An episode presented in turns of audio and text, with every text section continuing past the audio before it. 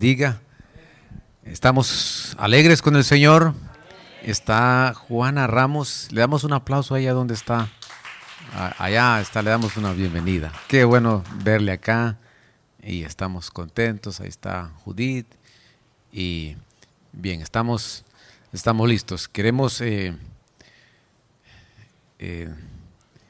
entrar de lleno a la palabra del Señor, añadir un poquito sobre lo que hablaba Alberto. El propósito es que podamos transmitir en vivo los días lunes y jueves y sábados a las 8 de la noche una enseñanza. Amén.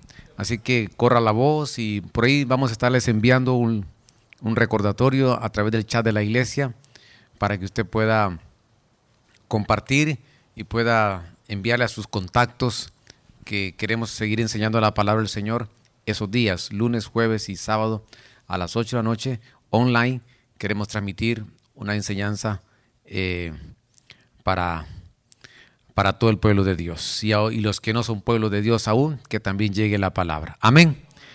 Estos días hemos estado contentos, ha estado con nosotros Alejandro, que nos ha estado ayudando, asesorando, y estamos agradecidos por estos días que ha estado con nosotros. Amén. Le damos un aplauso al Señor por su vida también. Y Alejandro por años ha estado al frente del canal de televisión de Vencer Honduras y estos días ha sido una bendición. Y yo ya quisiera dejarlo aquí, pero amén, amén. Pero tiene algunas responsabilidades ahí todavía el hermano y estamos contentos que nos estés ayudando en el desarrollo de la obra de Dios, porque esta obra es del Señor y los planes que Él tiene acerca de nosotros son planes de bien. Amén. ¿Cuántos decimos amén esta tarde? Ya oramos al Señor, que el Señor añada bendición a su palabra y queremos compartir este tema que el Señor ha puesto en mi corazón. Los peces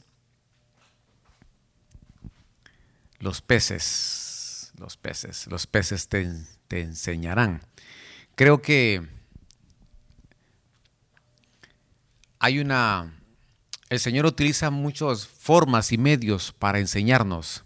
Dice la palabra del Señor que nosotros podemos aprender por observación.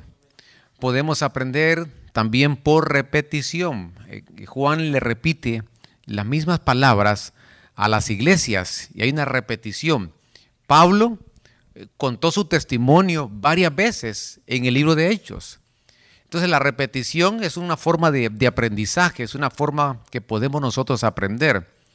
Pero también dice la palabra que nosotros aprendemos por la naturaleza. Dice, la misma naturaleza nos enseña. Entonces en la naturaleza, ahí nosotros podemos obtener un aprendizaje por medio de la naturaleza. Y meditando en este tema, me doy cuenta que en los peces hay una enseñanza valiosa para nosotros esta tarde. Así que entremos a la palabra del Señor leyendo algunos versos que nos van a dejar una figura, una representación de algo devocional para nosotros esta tarde. En el libro de Job, en el capítulo 12 del libro de Job, el verso 8, dice: te ilustrarán los reptiles de la tierra, te enseñarán, ¿quién dice ahí? Los peces, te enseñarán los peces del mar. Hay una enseñanza ahí de los peces del mar, porque lo dice en el libro de Job. Recordemos que Job, en la ubicación donde está, que está como en esos libros poéticos, pero es un libro muy antiguo, donde quizás podríamos colocarlo probablemente antes de ese Génesis, porque habla acerca de cómo esos arquitectos fueron fundando la tierra, pero habla y nos señala esto que es bien interesante, que hay una enseñanza, dice, de los peces. Ellos te van a enseñar, te enseñarán los peces. ¿Qué es lo que los peces nos deben de enseñar para nosotros? la naturaleza nos enseña. Entonces, el libro de Mateo, capítulo 13, verso 47. Recordemos que el Señor hablaba acerca de, bueno, el Señor hablaba en parábolas, que es un tipo de lenguaje profundo. Hay un primer nivel de interpretación, es el literal. El segundo nivel es una alegoría, es una sombra. El tercer nivel de interpretación de la Escritura es hablar en parábolas. Y hay un cuarto nivel que es el nivel profundo. Es interesante que el Señor habló de diferentes parábolas, pero la última parábola que él enseñó es acerca de esto, y está en el capítulo 13 de Mateo, verso 47. Dice: asimismo, el reino de los cielos es semejante, ¿qué dice? A una red. Cuando usted lee en inglés, esa palabra es como web. Amén. Vamos bien. La última parábola que él enseñó acerca de una red. Una red, dice, que fue echada en el mar y juntó toda clase de peces. Cuando estaba llena, los pescadores la sacaron a la orilla, se sentaron a recoger el pescado bueno en canastas, pero el malo lo tiraron fuera. Entonces, qué interesante. ¿Por qué el Señor, la última parábola que él habló, por qué se refiere a las redes? Entonces, mire que estas cosas estaban escritas hace mucho tiempo, pero que ahora viene la luz de la revelación a nuestra vida y entendemos por qué el Señor se refiere a la última parábola y se refiere y menciona las redes. En esas redes dice que hay toda clase de ¿qué? De peces. Ahora, qué precioso, porque cuando ellos pescan, sacan esos pescados en canastas y se paran ahí donde están los buenos y los malos. Se da cuenta cómo a través de las redes, estos medios de comunicación, podemos salir al aire, podemos enseñar la palabra del Señor, podemos mandar un mensaje positivo a toda persona. ¿Cuántos dicen amén? Es a través de estos medios donde el Señor nos permite a nosotros poder llegar a muchas personas a través de estas plataformas. Por supuesto, estos son un medio, pero recordemos que esto tiene que ir acompañado con el respaldo de Dios. ¿Cuántos dicen amén? El Señor utiliza estas formas, estos medios, estas estrategias, cómo llegar e impactar vidas. Aquí aparecen los peces. ¿Hay alguna enseñanza aquí? Porque en esa red aparece toda clase de peces. Entonces, los peces tienen una figura, tienen una representación de la humanidad, de nosotros. No me voy a detener a hablar acerca de las redes, porque hay un mensaje también ahí como encriptado acerca de las redes, hablando precisamente de esta parábola que menciona el Señor. Qué maravilloso que en esas redes hay peces buenos, y también hay que saber que hay peces malos, pescados malos. Hay que hacerlos a un lado y quedarnos con los buenos. Ahora,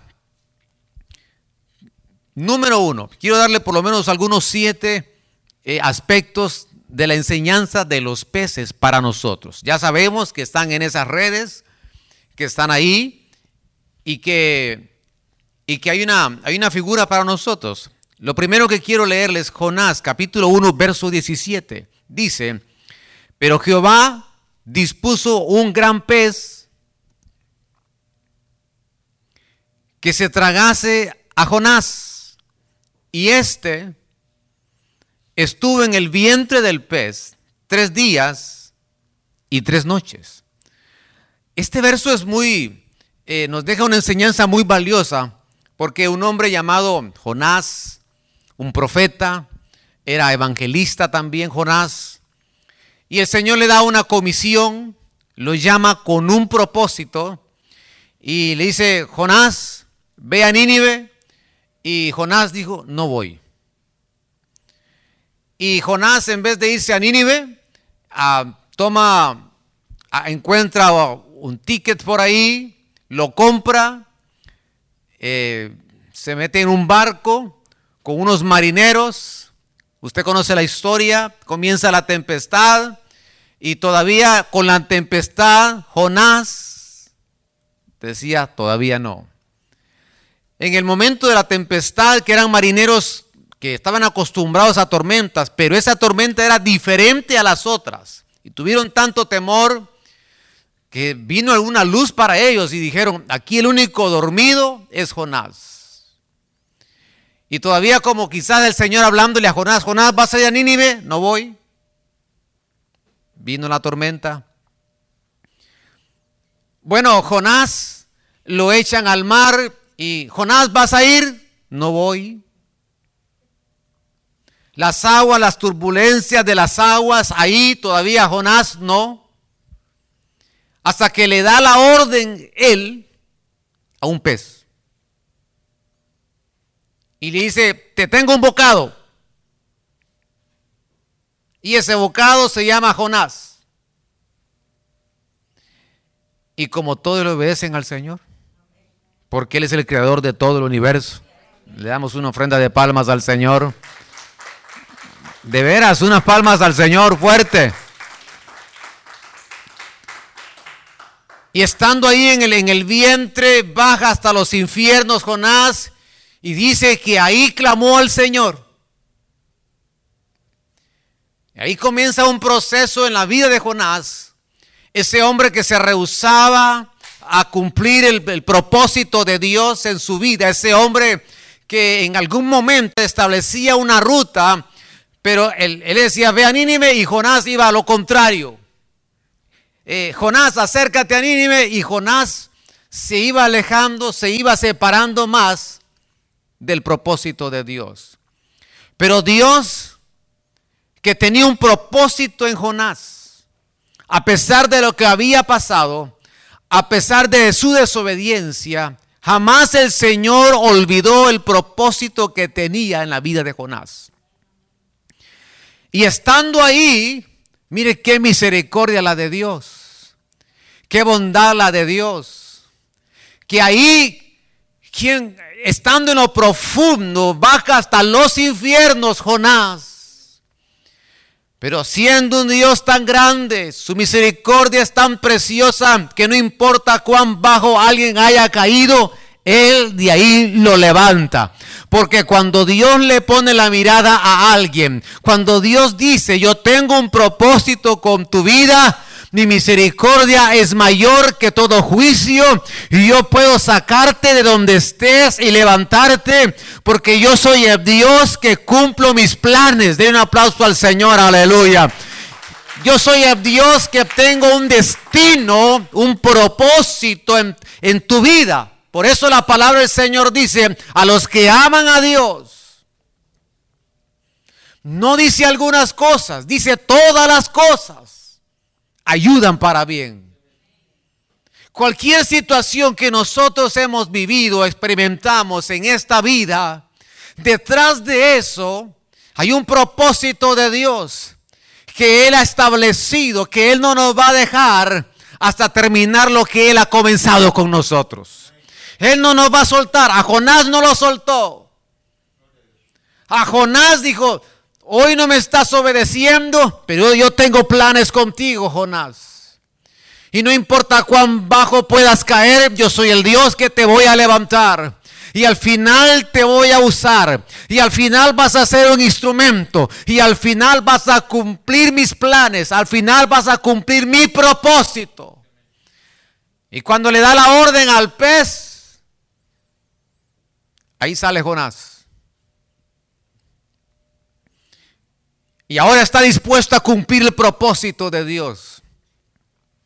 Quizás cuando experimentamos situaciones en esta vida, creemos que estamos solos, que Dios nos ha abandonado, creemos que no hay un norte en nuestra vida, creemos que la situación no va a cambiar, pero quiero decirte esta tarde que somos una vida donde Dios ha establecido propósito en nosotros. Denle un aplauso al Señor, aleluya. Y que en el libro de Dios de la diversidad de libros que tiene Dios, en uno de esos libros él ha escrito que dice David que cuando era un embrión, dice que ahí vio un libro que estaban escritos todas las cosas acerca de él. Dios tiene un libro donde tiene escrito todo lo que él va a hacer con nosotros. Dios tiene un libro donde tiene tu nombre y ahí él ha establecido lo que él va a hacer, lo que él va a realizar en nuestra vida. Nosotros solo tenemos que aprender a descansar y creer en el propósito de Dios, que tenemos un destino de Dios para nuestra vida. Si tus hijos están lejos, quiero decirte que Dios tiene un propósito para ellos. Si tu matrimonio hoy no lo estás viendo como tú lo quieres ver, quiero decirte que el Señor ha destinado un propósito para tu matrimonio, un propósito para tu familia, porque Dios es el Dios de las familias y estamos en sus manos, y lo que es de él, nada se le pierde. ¿Cuántos decimos amén esta tarde? Aleluya. Hay un propósito, hay algo establecido de Dios para nosotros.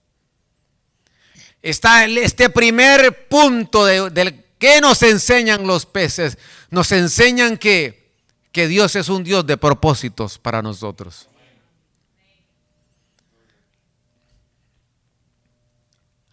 Jonás al final lleva un mensaje poderoso, pero era el mensaje de un resucitado. Yo me imagino escuchar al Señor cuando resucita. 40 días se les aparecieron a los discípulos después de haber resucitado con otro cuerpo. ¿Se imagina usted estar ahí, escucharlo por 40 días? Si antes de ir a la cruz dice que cuando él hablaba ardía sus corazones, les ardía el corazón al escuchar la voz de Dios, del Señor. Se imagina una vez que resucita, y ahí va Jonás, el mismo mensaje, pero un mensaje poderoso, porque era ya un resucitado. Aquí hay resucitados. Tú eres un resucitado. Antes estuvimos muertos, pero ahora tenemos vida. Y la vida de Dios, la vida del Padre, aleluya. Y por eso el Señor tiene un propósito para los resucitados. Por eso vas a impactar vidas. Por eso cuando hables, vas a poder llegar al corazón de las personas, porque es la voz de resucitados, aquellos que estuvimos muertos, pero que ahora el Señor nos instaló la vida, y ahora volvimos a la vida, aleluya, y ahora somos vidas con propósito. Una ofrenda de palmas a nuestro amado Señor, aleluya. Entonces los peces nos enseñan una enseñanza valiosa. Veamos otro verso. El libro de Eclesiastés, en el capítulo 9, verso 12, dice: porque el hombre tampoco conoce su tiempo, como los peces que son atrapados, mire, en la mala red. Aparece otra vez la red.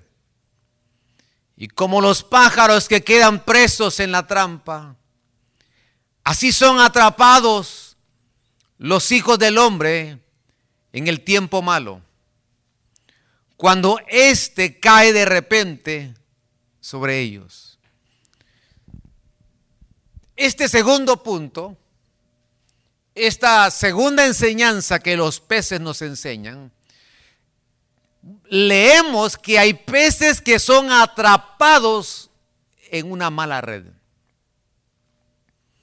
¿Se imagina usted, o usted ha visto cuando esos peces que sienten una red, ellos se sienten ahí atrapados y ellos se mueven mucho, se deslizan la piel, la carne, porque ellos quieren evadir que para ellos es como una prueba, porque está, ahí lo dice, están atrapados.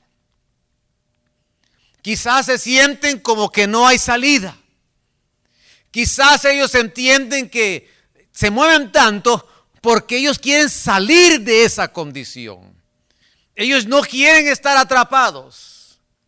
Yo le llamo a esto como una prueba, donde la Biblia dice que si es necesario, oiga bien, si es necesario, pasamos por pruebas en este caminar. Las hemos pasado. Todos en algún momento hemos vivido situaciones y hemos entendido que ha sido una prueba y nos hemos encontrado como atrapados en esa red.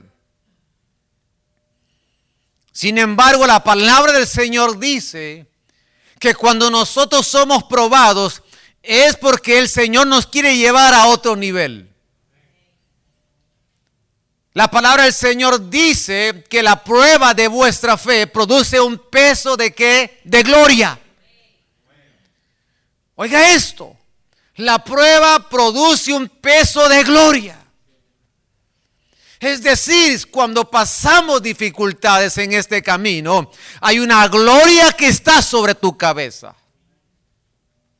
Hay una gloria de Dios sobre tu cabeza. Y por eso el Señor, la palabra prueba es como cuando hacemos un examen. La única manera de pasar a otro nivel, la única forma de subir de nivel y de grado, es cuando nos hacen un test, cuando nos hacen un examen. Cuando usted lee la palabra prueba, lo relaciona con un médico. Un médico, para que se gradúe de médico, son centenares de pruebas. Pero son necesarias para que pueda pasar a otro nivel. Pero qué precioso es cuando alcanza ese certificado. Qué precioso es cuando va a la graduación, cuando ve a sus padres con honores. Ahí se ha olvidado de todo lo que ha pasado en esos 8 años aproximadamente.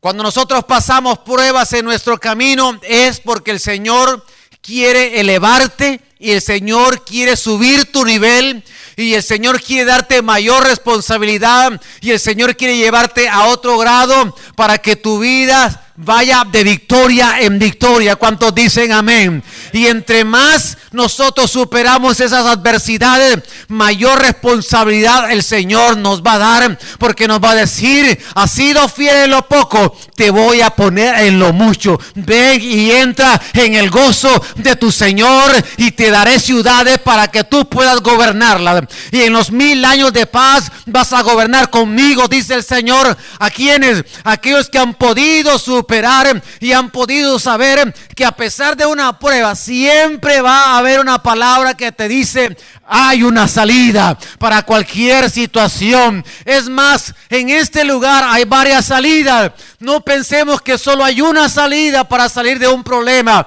Vas a encontrar varias salidas, porque Dios va a ir frente de nosotros, aleluya, y nosotros iremos detrás de Él. Él nos guiará hasta llevarnos hasta nuestra salida. ¿Cuántos dicen amén esta tarde? Aleluya. Así que las adversidades, las situaciones, cuando hemos pasado, es para subirnos de nivel. Y ahí nos enseñan los peces atrapados en una mala red, pero que el Señor dice: yo no te he abandonado, yo no te he dejado solo, mi diestra te ha sostenido siempre. Yo he sido tu baluarte, yo he sido tu escudo, yo he sido tu proveedor, no te ha faltado nada. Es porque mis ojos han estado sobre tu vida y yo no me he olvidado del plan que he predestinado para ti. Entonces, algunas veces pasamos atrapados en una mala red, pero que el Señor nos da la salida, siempre. Número 3, El libro de Mateo, es interesante que en el capítulo 17, verso 27, en esta versión Pueblo de Dios, dice: sin embargo, para no escandalizar a esta gente, ahí van a cobrarle al Señor un impuesto. Y ahí está con Pedro, y llegan los recaudadores de impuestos. Por eso se llaman impuestos, porque son impuestos. Amén. Es imposición eso. Ve al lago. Qué tremendo el Señor, ¿verdad? Ahí está platicando con Pedro, se aparece un recaudador de impuestos y quizás miraba Pedro al Señor que no tenía billetera, ¿dónde está la bolsa del dinero? Bueno, y dice, ve al lago, eche el anzuelo, toma el primer pez que salga y abre la boca. El primero de esos, es decir, vas a ver varios, pero el primero en orden de ese, le vas a abrir la boca. Encontrarás en ella una moneda de plata. Tómala y paga por mí y por ti. Aleluya. Denle un aplauso al Señor, aleluya.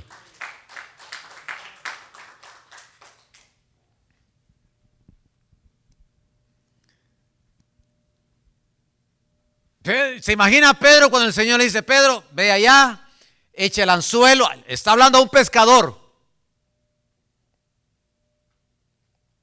Y ahí te va a aparecer el primer pez. Abre la boca y ahí está la moneda. Ay, me imagino, Pedro, si tú das la orden, Señor, yo soy pescador, yo nunca he visto pescados que me arrojen monedas, pero yo te obedezco. Ese es un acto profético, yo te voy a hacer caso, Señor. Y va Pedro y ahí sale la moneda. Entonces, aquí hay una enseñanza. Los peces saben dar. Pero para poder dar, hay que morir.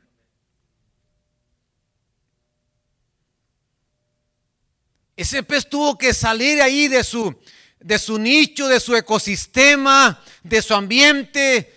De ahí tuvo que salir, causó un estrés, salir.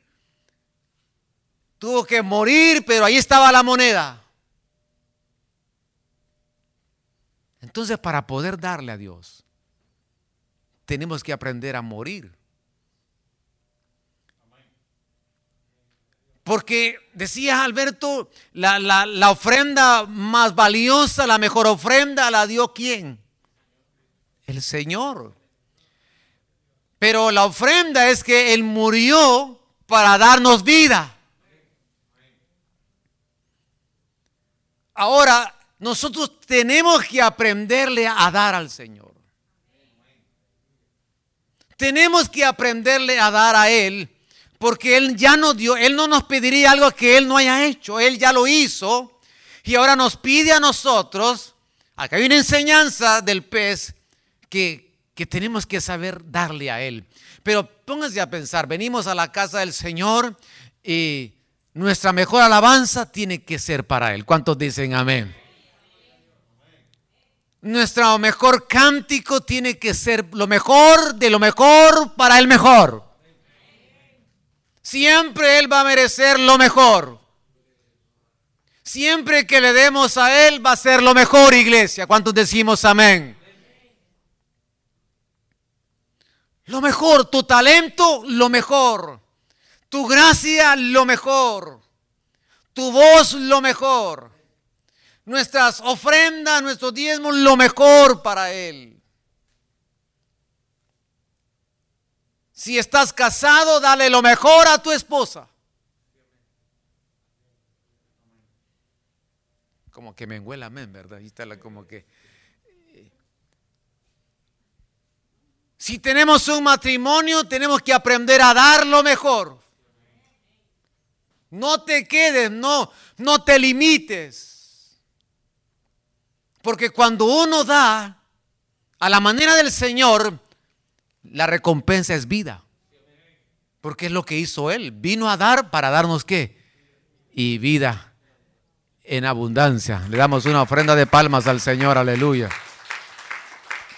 Entonces el dar, fíjese que esto en mi corazón, porque cuando yo leía esto, ¿qué clase de palabras le damos a tu pareja? O se le da a nuestras parejas. Le damos lo mejor, las mejores palabras. O algunas veces damos una palabra áspera. O algunas veces el Señor nos dice, no des, esa palabra no es lo mejor que tienes. Puedes dar algo mejor que eso. ¿Cuántos decimos amén esta tarde? Aleluya. Ay, Señor. Mire, podemos dar lo mejor de nuestros labios. Podemos dar lo mejor de nuestras palabras a nuestros hijos. Por eso cuando José muere, él reúne a sus hijos y la profecía que les da a ellos, la estudiaremos un día, le da una profecía y lo relaciona con algunos animales.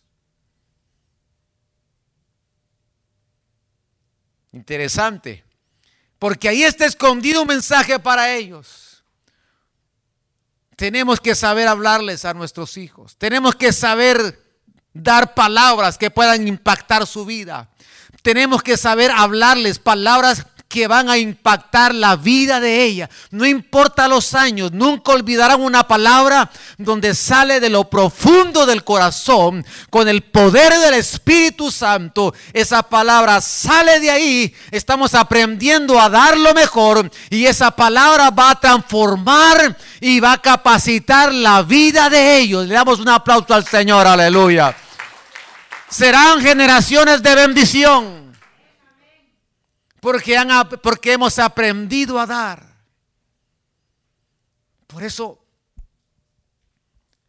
mire, el Señor decía en el Antiguo Testamento, es que los que tienen mucho traigan un buey, los que tienen poco pues traigan una paloma, los que menos tienen traigan el trigo molido, pero no dejen de traer algo a la casa de Dios.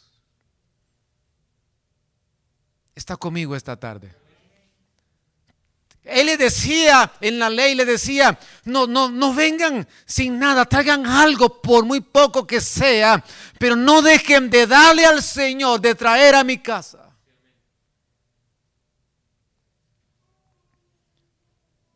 Esto impacta mi vida porque tenemos que darle lo mejor a Él. Lo mejor de nuestra vida a Él. Lo mejor de lo mejor para el mejor. Y esta casa vamos a aprender a darle lo mejor al mejor. Una ofrenda de palmas al Señor, aleluya. Aleluya. Qué enseñanza de los peces. Déjeme avanzar, porque en el libro de Lucas, capítulo 9, verso 13, dice,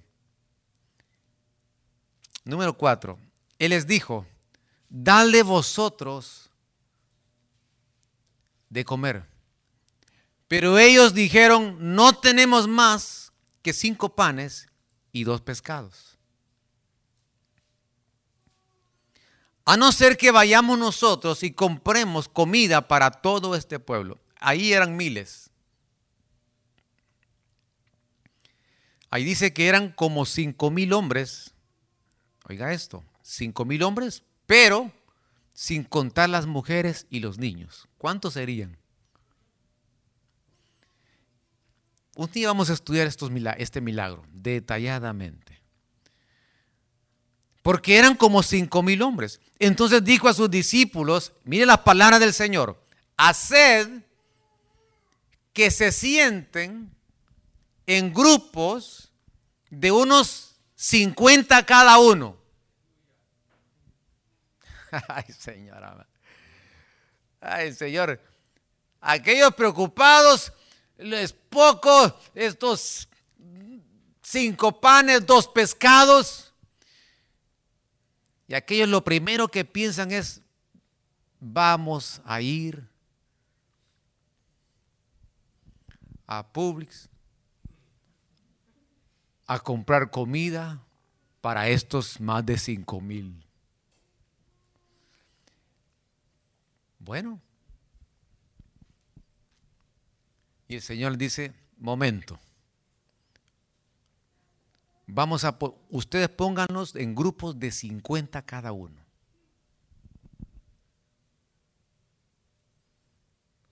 Qué forma de trabajar del Señor. Y aquellos de los discípulos quizás, ¿qué va a hacer? ¿Para qué? Es la misma cantidad, 50, 50. Pero les estaba diciendo algo que me resaltó cuando leía esto, es que miren, el Señor les estaba diciendo, primero tienen que ser ordenados. Ordenemos esto. Porque hemos aprendido en ministerio, ese rema del apóstol Germán, el orden trae la bendición, qué precioso, ¿verdad? Entonces dice ahí el orden, porque el orden nos va a traer bendición a nuestra vida. El orden nos va a traer una bendición. En el medio del caos, capítulo 1 de Génesis, el desorden, el vacío, tinieblas, dice el Señor, vamos a ordenar esto.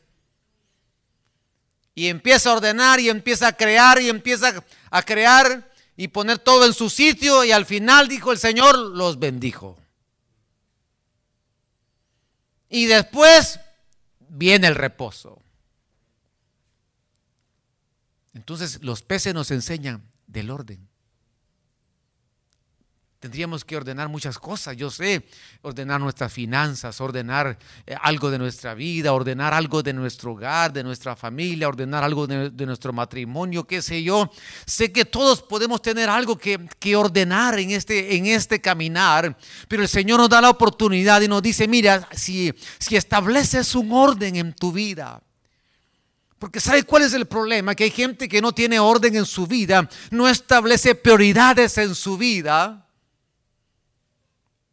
Pero cuando nosotros le decimos, Señor, tú vas en primer lugar en mi vida.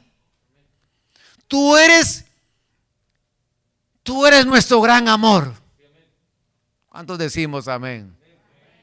Tú eres nuestro gran amor. Tú eres lo primero para mi vida. Nadie va a ocupar ese lugar. Va a haber un espacio para después mi familia, lo demás. Pero lo primero es para ti. Ese es el orden. Yo te voy a dar a ti primero.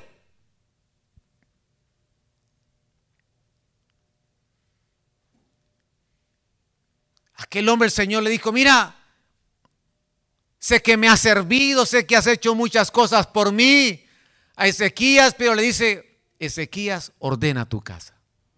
Había hecho cosas buenas, pero algo tenía que ordenar en el hogar. Quizás hay que ordenar la autoridad, quizás hay que ordenar las relaciones, la comunicación. Sin embargo, Dios nos da la oportunidad, porque cuando nos da luz el Señor para cómo hacer las cosas, nos trae una bendición maravillosa para nosotros. Y el número 50 en la Biblia significa jubileo. Significa que cuando Israel llegaba, antes de cumplir, cuando ellos tenían una deuda y ellos no podían pagar esa deuda y llegaba al año 50, se declaraba, pasaba año 1, 2, 3, 20, 30, 40, 49, cuando llegaban al 49 y tenían una deuda, y caía en un año 50, decía el Señor, ese año es jubileo. Ese año se les perdona la deuda a todos. Si son esclavos y deben algo, no deben nada cuando lleguen al año del jubileo. van a tener libertad, no van a tener deuda alguno, porque ha llegado el jubileo. Los peces nos enseñan que el Señor ha enviado un jubileo para que nosotros ya no podamos estar atados, ya no podamos tener deudas, sino que podamos ser libres para el Señor. ¿Cuántos dicen amén esta tarde? Aleluya. Y que venga una libertad para tu casa y que se rompan cadenas, y lo que hoy escuchaste de parte de Dios, que Él puede romper candados de bronce, romperlos, porque Él es Dios, aleluya, y su unción es poderosa, y envía su unción para romper yugos, y envía su jubileo, envía su libertad, envía su perdón, envía su restauración. Él sana deudas, Él libera al cautivo, Él levanta al oprimido. Así es Dios con su poder maravilloso. Dice el Señor: ahora ha llegado tu libertad a tu casa, a tu vida, aleluya. Es un año de qué, de jubileo, de libertad, donde vas a poder alabarme como nunca antes, vas a poder expresar canciones como nunca antes, te vas a poder gozar como nunca antes. Antes estabas atado a tus manos y hoy las vas a levantar, y vas a levantar tus pies, y vas a levantar tus manos, y vas a alzar tu mirada a lo alto, aleluya, con toda libertad, porque entiendes que donde está el Señor, allí hay libertad, aleluya. Y el Señor está aquí, aleluya. El Señor está en esta casa. Y aquí envía su jubileo. Y nos llega el 50. Y empezamos a experimentar una libertad como nunca antes. Se te van cayendo esas ataduras, esas opresiones, se están cayendo esas cadenas que te limitaban para avanzar, para crecer, para madurar en este evangelio. Y de pronto ni te vas a dar cuenta cuando las ataduras se empiezan a quemar y se rompen, para que puedas experimentar la verdadera libertad en Dios.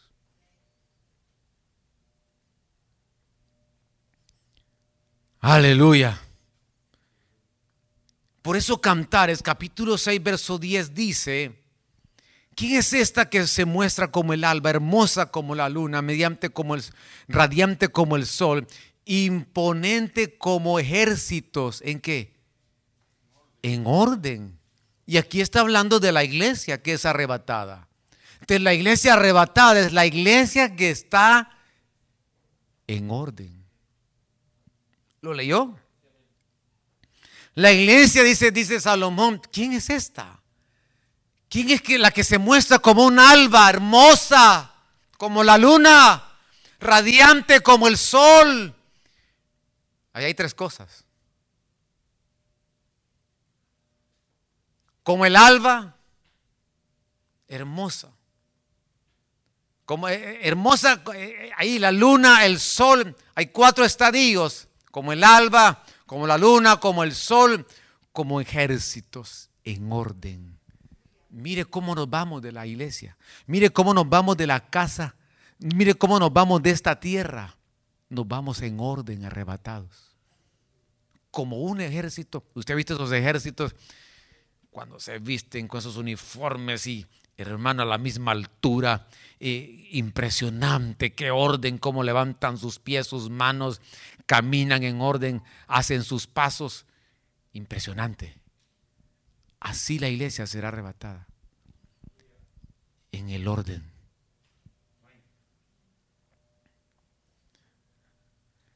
Déjeme avanzar.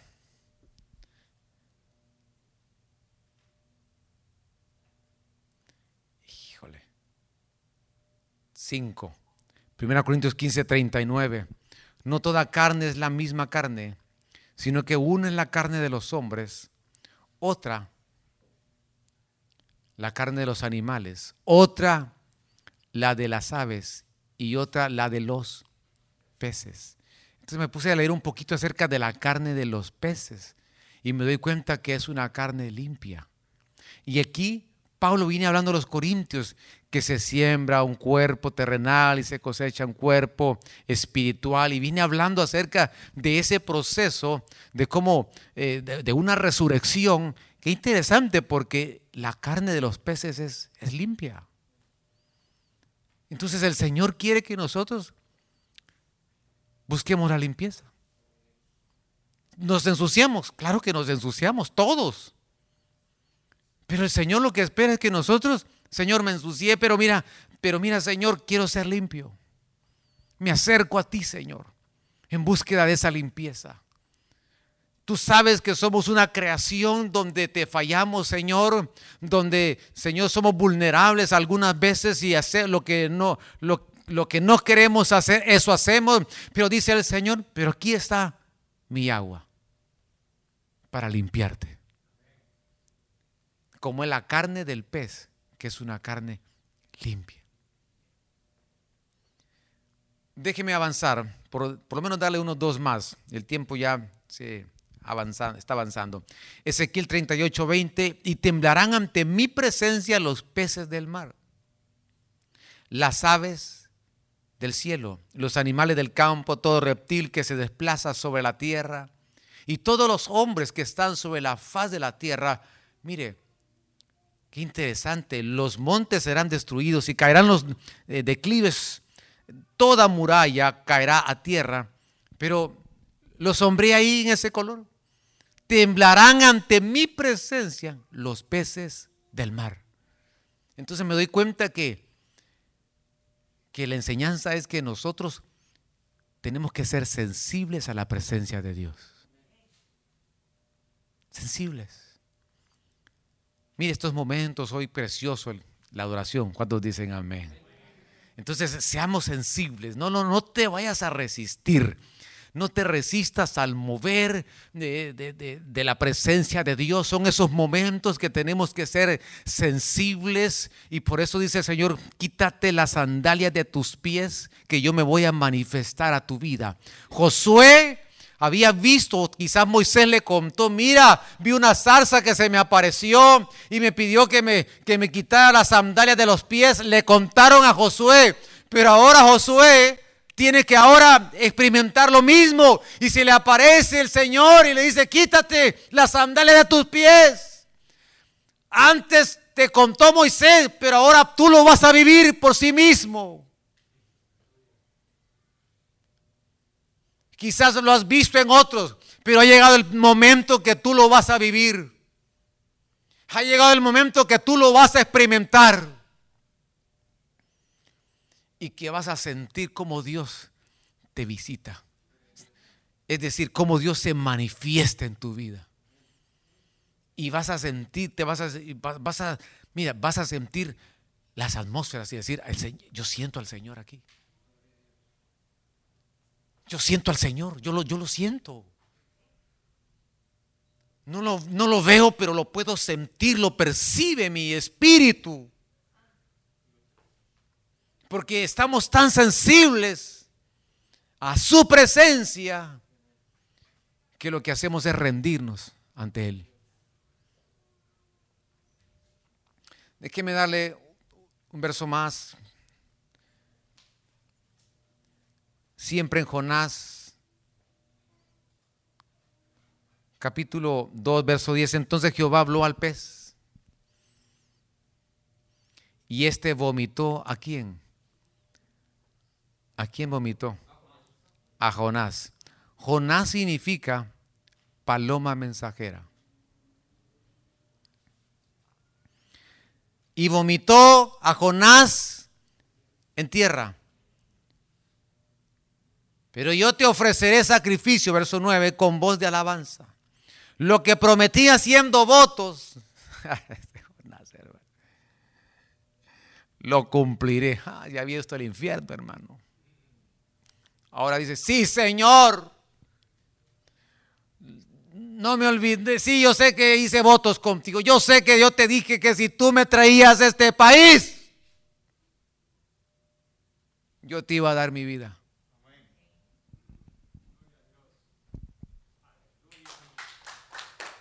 Ajá. ¿Cuántos ¿Cuántos hemos dicho eso? Votos, lo cumpliré. Y dice, la salvación pertenece a Jehová. Mire, por favor, la salvación pertenece a Jehová. Somos salvos porque nuestra salvación depende de Él, no de nosotros. Hay gente que dice, ay Señor, mire, ahorita pensé algo, ¿será que me voy a ir con Dios? Mire, la salvación no depende de ti, la salvación depende de Él. La conclusión de Jonás, fui desobediente. En vez de irme a Nínive me fui a Tarsis, me quedé dormido. Aquellos estaban todos miedosos, iban a morir por mi culpa, no me desperté, evadí el problema. Me puse necio y todavía les dije, si me quieren echar, pues tírenme ustedes. Pero yo no me voy. Cárguenme pues, mire Jonás, hermano. Y aquellos, ni modo, hay que echarlo, no quiere levantarse. Ayúdame tú con Jonás. Y Jonás, bueno, al gusto de ustedes, yo estoy bien acá y tranquilo y...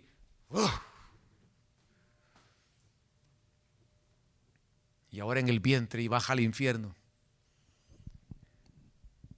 Y ahora la conclusión de Jonás es que la salvación y la justicia viene de Él. Jonás sabe lo que dijo. Yo soy salvo no por mis actos. Yo soy salvo no por lo que yo hago, porque no lo merecía, dice Jonás. Y todavía me usa. Y todavía me llama para que vaya a predicar. Y todavía quiere que sea un instrumento de Él. Pero la conclusión que tengo, dice Jonás, es que la salvación viene de Jehová. Aleluya. Denle una ofrenda de palmas al Señor. Aleluya.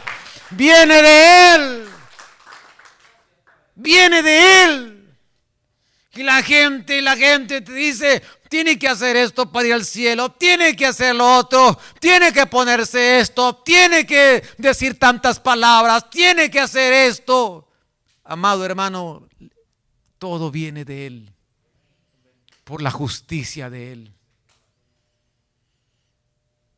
Y como el Señor dice, yo quiero levantar mensajeros. Llevamos un mensaje de parte de Dios.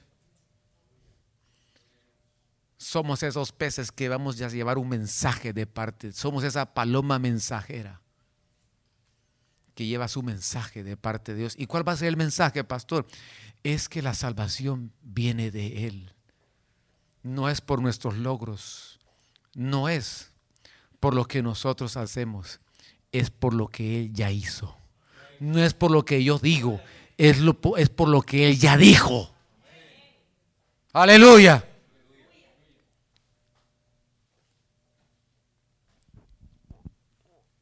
Último, ya rato dice último paso. Último. Así lo traigo de último en último. Sí, este es el último. Lucas 5:4. Cuando acabó de hablar, les dijo a Simón: boga mar adentro y echad vuestras redes para pescar. Cuando lo hicieron, atraparon una gran cantidad de peces. Y sus redes, ¿qué dice? Se rompían. Dice el Salmo 107:24, ellos han visto las obras de Jehová y sus maravillas en lo profundo del mar. Mira,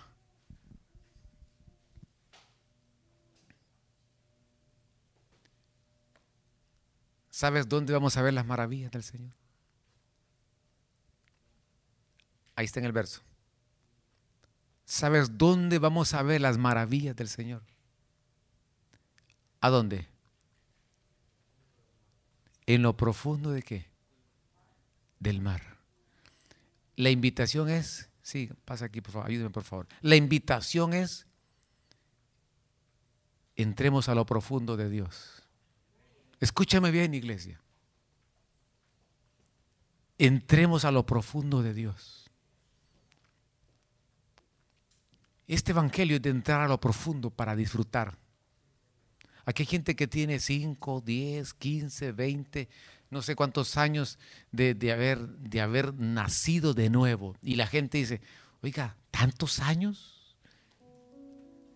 ¿No se ha aburrido usted? ¿Por qué tanto? ¿Por qué estos días más y quiere escuchar más palabra? Porque nosotros no nos conformamos con estar a la orilla. Porque para que veamos las maravillas, tenemos que ir a lo profundo. O usted me va a decir que es mejor flotar, que es mejor andar en la orillita que flotar. Es mejor flotar.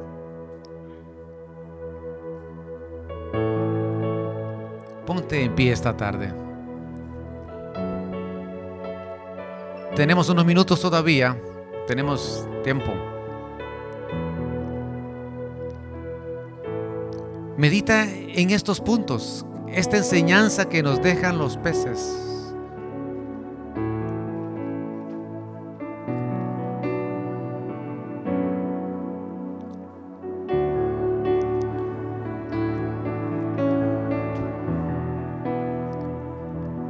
Señor amado,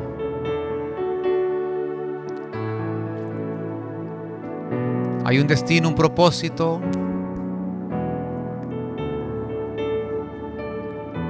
Tenemos que aprender a dar. Tenemos que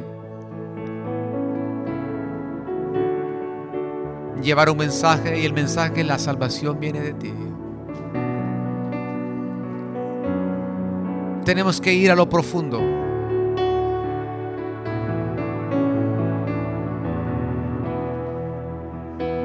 Y si estás pasando por una situación difícil, te sientes atrapado, hay una salida.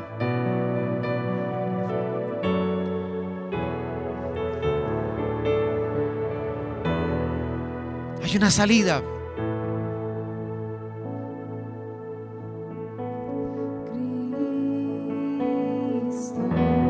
Dile, Señor,